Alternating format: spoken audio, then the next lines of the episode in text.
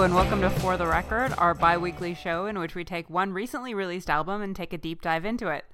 You can listen to us every other Thursday at 9:30 a.m. on BFF.fm or subscribe to the podcast at fortherecordpodcast.com. This week we're talking about the third album from the Rural Alberta Advantage, which is called Mended with Gold, and on this album it is all about the drums.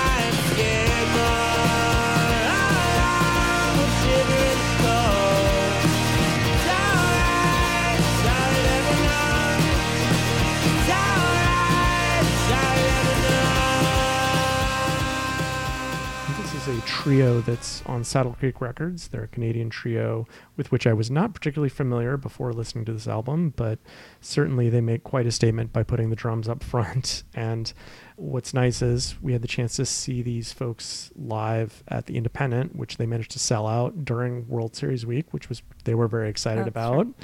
And yeah, they, they were delighted and very polite about their delight. It was a really it was a real step up for them too because the last two times they've played in San Francisco they've been at Bottom of the Hill which is of course a much smaller capacity and it was I saw that last show and it was a much or I guess I saw them when they toured on their first record which was Hometowns and then the last one was Departing and I missed them that time but anyway it's a much bigger venue for them and they were excited about that. yeah, they they really filled it up, and that was an, an enthusiastic, maybe a little overly enthusiastic crowd, let's say.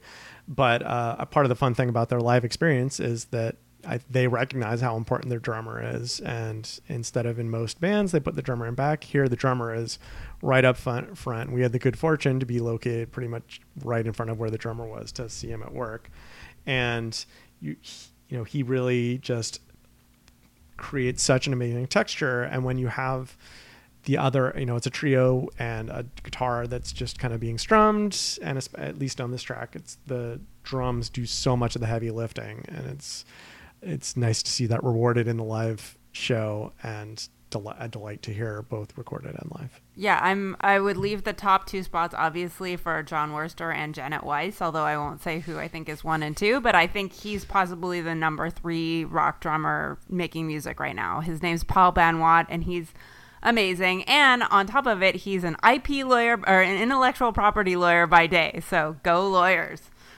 Anyway, but yeah, he's amazing, and you know, I don't want to, har- I don't want to keep saying that over and over throughout the podcast, but like, you can just assume after every track that we would be talking about the drums if we weren't gonna be re- repetitive. But that's not to, you know, he's great, but that's not to take away anything from the singer guitarist whose name is Nils Edenloff, and I think he writes most of the songs, and he's got a real aggressive, kind of intense strumming style. And even though his guitar playing isn't virtuosic by any means, it's pretty simplistic, and you know he sticks to a pretty small range of chords. But he's got a real passionate style that really, I think, works well with the music, and his voice gets compared by every single reviewer to Jeff Mangum of Neutral Milk Hotel, and I think that's an apt comparison actually. But it's it's just very emotive and really kind of conveys the mood that I think they try to get across in these songs. And so we're going to play next one of the tracks that really kind of focuses more on his voice and puts the drums a little bit more in the background, and that's Runners in the Night. Our thoughts were crippled by desire. Suddenly gestalt just colliding in light. I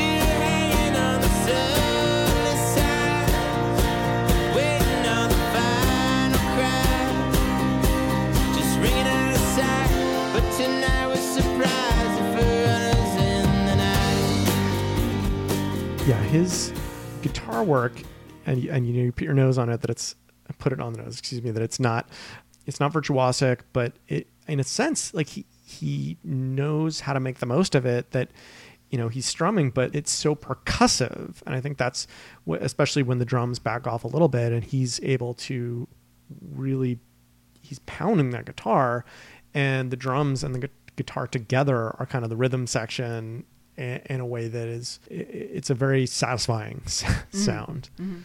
And I, I like this song because it's also thematically one of the songs that gets to the heart of what I think the through line is of the lyrics of the album, which is these are stories. And going back through all three of their albums, I think this is a thematic through line, which is songs about that are closely tied to places and are about um, feeling at home and then feeling claustrophobic and trapped and fleeing to a new place and then having ambivalent feelings about the new place and nostalgia for home, but like a fear of going home. And there's all this tension about being on the run and this sense of anxiety about needing to keep moving. You know, the song's title is Runners in the Night. And, and I think the instrumentation plays up that emotional content well. And, you know, one of the lines in this song that I really like is Our thoughts were wicked by design. If we can get home, then we can get right. And it's this idea that, like, if we can just get to a certain place, then we'll be able, then everything will be fine. But that never seems to ever really happen in these songs. yeah the, the lyrics are incredibly evocative i think a lot of times just going to extremes just extreme ice that's cold wrapped around your throat in some songs and then in this song you're running into a fire that it's just ice and fire and these extremes of just horrible experiences.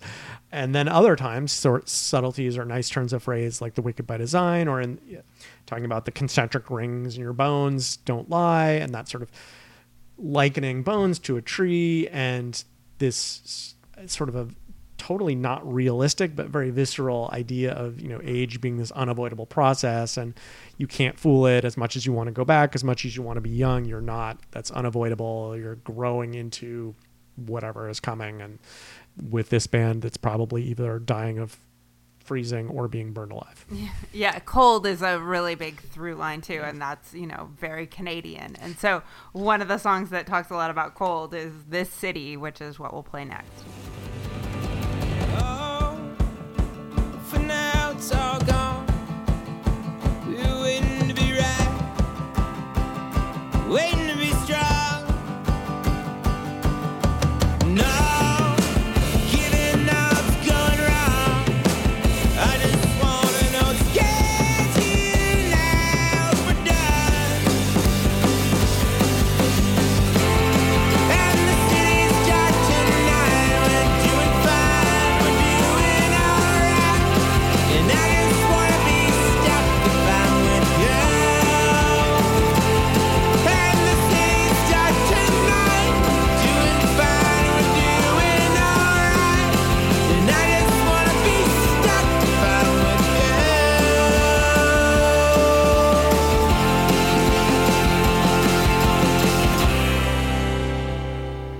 So Amy Cole, the keyboardist and backing vocalist uh, in this band, she's definitely the least flashy, and she's very rarely prominent. There's only a couple of songs where she sings in front, and I think some of those songs we maybe are not going to talk about. I think I don't think she sings in front at all. I think what you mean is there are a few songs where she sings actual words. like uh, Okay. most of the time, she just kind of does the ah. yes, yeah, uh, fair fair point. Yeah, I think that in front is a relative term. I think where she even gets close to the front in terms of having these sort of discernible vocals, and I think where she becomes most prominent, I think she she doesn't necessarily have the strongest voice, and it can be not the most engaging. But I think when she's in the background vocally, uh, it adds that texture and really fills out the sound. And her similarly the synth work or organ work, the keyboard work that she does, it's not as prominent. I think we already talked about two songs where you really barely hear it. I think there's just tiny hints of it in there. But then you hear it in this song and then you realize, oh, this song wouldn't you know, it would not wouldn't be the same. It does it provides a necessary mm-hmm. service to the band. and she, her voice has kind of an iciness to us, which I think goes well with the imagery of the cold. And you know, like I said, the I like the way that the instrumentation and the sound and the vocals tie well together with the lyrical themes. And this is a song where it's all about being cold. And here, this is a song where they've you know if you if you listen to all of the Rural Alberta Advantage records, the it's the very first album starts with the first song that the line is invariably we left the prairies and it's about kind of like leaving for the big city. And here's a song where they're in the big city and they've arrived but it's still cold and there's he's still complaining about it. And I love the there's a line you know the wind is cold and it cuts or this sorry i'm misquoting but i think it's the wind is cold and it cuts through my toque and you didn't know what the um what a toque was Not a word I had ever heard before. yeah it's a like a beanie you know like we in southern california would call them toques but in the bay area they're I, you would call it a beanie i didn't know Yes, because we're civilized. so apparently in Canada they call them toques. Anyway, but um, you know, there's just all this imagery about the cold, and I think it's in all we've ever known. He talks about the wind wrapping around my throat in in a really kind of aggressive, almost like like the cold has a personality. it's violent. Yeah, exactly. So anyway, the way that the instrumentation, instrumentation, and the lyrics tie together, I think, is also really evident in this next song called "45 33." That's 45 slash 33, like the record speeds, and it starts with these great stittery kind of cymbals that just give it a really anxious feel. And we'll we'll just play it.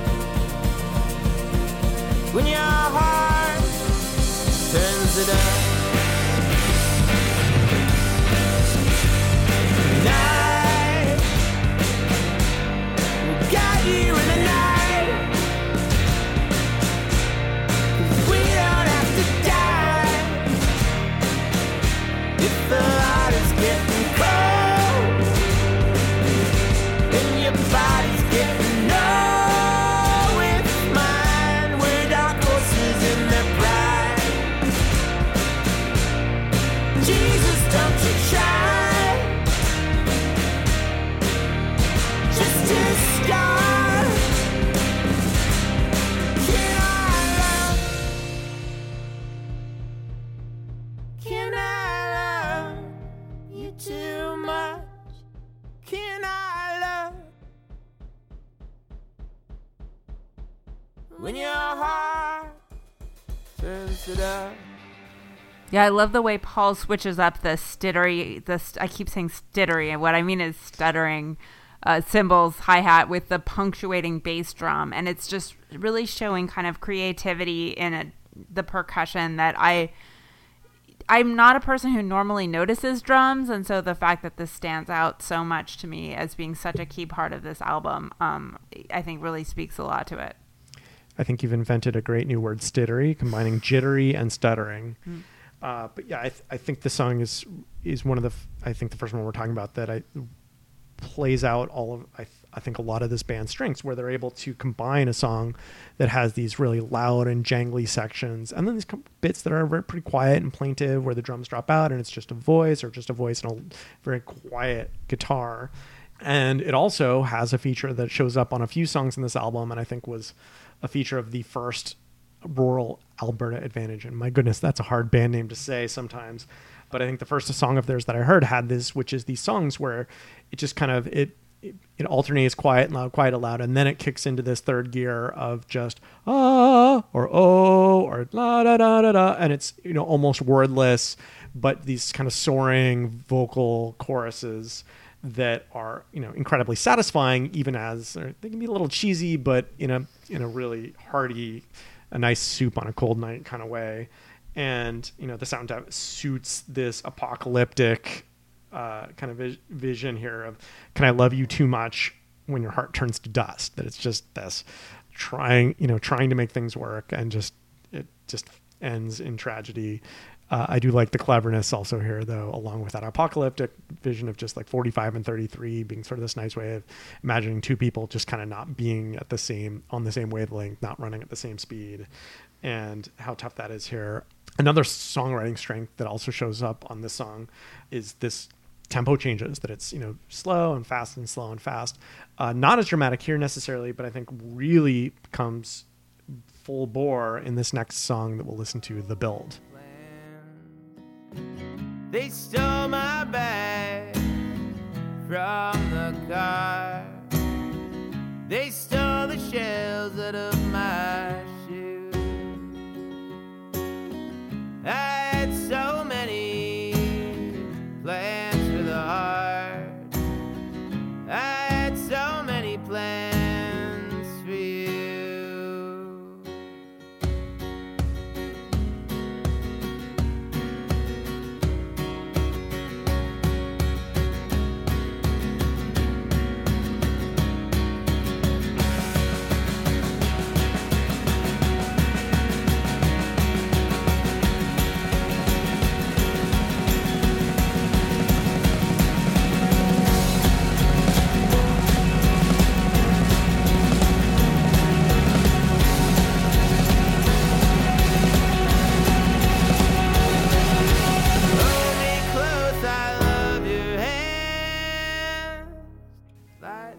in that song, they're not they're not only changing up the tempo, but they're really ramping up and down the emotional intensity, and it really it's almost like they're showing off in the way that they can sort of manipulate our emotions, and I I just really like that song. yeah, the, the title is very appropriate for the the sound of the song that it's i think you know we, we kind of came in after the very beginning where it's just him singing quietly over a slowly strummed guitar and builds smoothly to that just completely crazy drum so fast drumming and a track where you you know seeing him live you appreciate him being in front because seeing someone drum that fast and with that much passion is, is pretty great to experience I like this track too because it has some of the more interesting lyrics on the album. Uh, Like there was the line that thunder cracks like an old man's back, which I think is really evocative. And it stands apart because that is actually one of the issues that I had with the album, and I think that takes it, that keeps it from being truly great, is that a lot of the lyrics are about love and about places and cold and but the especially the love stuff is very kind of genericized and it's not I feel like it's the same kind of issues that I hear in many other songs where like the it's just not that specific. It's like, you know, oh, we love each other or we're having problems, but it's not it's not that interesting. And I think that he- you know, Nils shows that he can be a good lyricist when he wants to be and he has these really lovely images that are peppered throughout the songs, but there's just not enough of them. yeah, the the songwriting instincts are pretty pop. That I think love is a prominent, repeatedly sung word in a, more of the songs than it isn't on this album, and they're just kind of unabashed. That's like, yep, we're gonna sing about love, and then we're gonna sing about love again, and yet then there there's these you know these moments of you know that sort of imagery or the melancholy of that this song is building it's a build and then it just ends with we had so many plans. And it's building to a story of things that weren't built, plans that didn't come to fruition, mm-hmm. And and so it's pop songwriting with just this heavy dollop of of melancholy. And another song that talks about things unbuilt or falling apart is Vulcan AB, and that's the song that that's the next track on the album, and it's also the one we'll play next.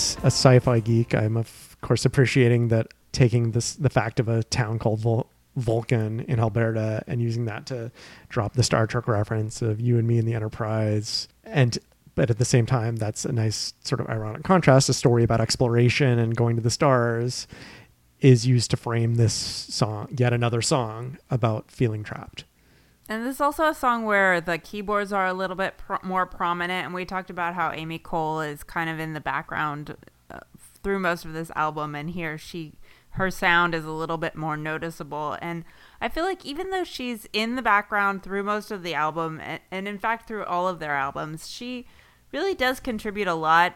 Just because you know, you if you can imagine hearing them without that sound, and it would be a very different sort of album. And and I think what she adds is subtle, but it's significant. And I, you know, you have to figure that they think so too, because when you have a three piece, everybody always really pulls their weight because you can't, there's nothing to hide behind when there's only three players. So you know that they appreciate that she's bringing something to the table. And what she brings also is that uh, versatility because she's playing keyboards, but she uses them to play more of a traditional piano sound, a kind of quiet sound, a banging piano sound, kind of these crazy organ wall, uh, you know, almost a drone, different sort of subtle synth shadings. And you know, she might be in the background, but she's very versatile. She doesn't demand the spotlight. She's a versatile and team player. And you mentioned the subtle shadings. One of the things that took me if well actually took me seeing them live to pick up on was that there's some vocal processing going on here and there are on a couple of the other tracks too and when we saw them live they had um like an old timey telephone hooked up as an alternate mic and that's what he was using to sing through these Yes, I, I feel old because that old timey telephone is pretty much a normal 1980s telephone. yeah well that's old timey Yeah, I know. I'm old. Okay, so we've gotten this far and we still haven't talked about the lead single off the album, which is a song called Terrified. terrified. Honey, I got you if you pull the knife.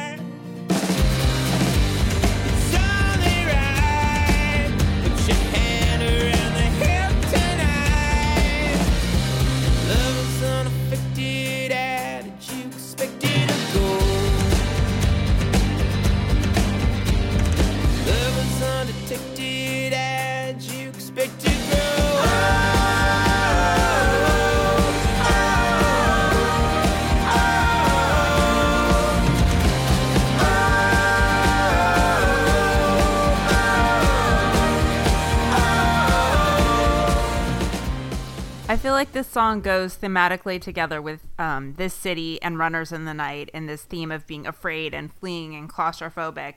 And one thing I think that kind of goes back to what I was saying about the lyrics being a little bit too ambiguous eh, to for my taste anyway.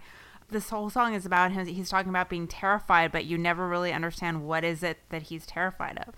And, and I actually came away maybe feeling a lot less ambiguous here. I think there's ambiguity about who is terrified because I think he's singing to someone else. And it sometimes seems like he's suggesting that the other person is terrified. Other times, perhaps he's terrified. It's not totally clear. But the why seems like it really comes in. And, you know, I talked about the songs where there's kind of this chorus where which is sort of wordless and you know where it's just ooh or la la la and this is actually a song where it sounds like it's wordless but then the lyrics are he's saying love is x love is y love is unexpected love is you know just kind of rattling off what it is. And then when it leads in the chorus is uh, you know how did you expect to get old? And then old becomes this sort of wordless chorus but he's saying old. And so i took away from this that the terror is that uh, sticking with someone means growing old with that person and that's kind of scary You know, it's funny. I, I read in an interview that he wrote this song and actually a lot of the album when he was holed up in a cabin on the Bruce Peninsula, which, uh, as I understand it, is like a woodsy kind of pretty area. And he was he found it very scary because he was alone in this cabin and there were like bears and you know animals outside and cold wind and and so I kind of and and you know the the imagery in the song is about holding a knife is the way it starts out and stuff. And, and so i focused more on the concrete fears and you took you interpreted it as more as like an exist- existential fear. Yes being being in the woods can certainly help take those more abstract things that are abstract and make them feel a little more concrete. Sure. and i think the entire album is about balancing that sort of existential dread of growing old and feeling trapped and just kind of regrets and running away and running back home and just pretty much being thwarted at all turns and that's balanced with super concrete sort of dangers knives wild animals fire ice just all of these different sort of cataclysmic outcomes and thematic through line. I think coming into us getting ready for this recording, uh, I didn't know that I had one, but I realizing now, yeah, that it's just all these different existential terror, very real concrete terror, and they're one and the same. Like one is not more scary than the other throughout, and you know, consistency in sound, you know, consistency thematically, consistency lyrically, sometimes to their detriment with love, love, love, love, love, uh, enough already, but that, but the sound is super consistent and I was on a business trip and super tired and kind of was planning just to listen to this album and accidentally put it on just, oh, I'm going to listen to this album and then their next al- or the previous album and just kind of was going through the full library. And I think I made it onto the third album before, you know, I was pretty out of it. And so I didn't even notice that it moved on to another album. And that's, I think, how consistent their sound has been over the course of three albums.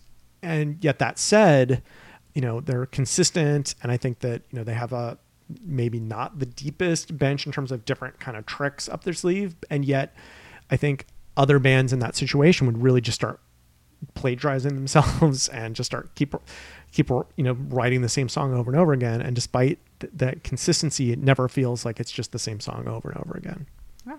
I, I agree with everything you said, and I don't really have anything to add. So we'll just go out on the penultimate song on the album, which I also feel is possibly the most powerful and the most emotionally resonant, and that's Not Love or Death. So thanks for listening. Nothing's gonna tear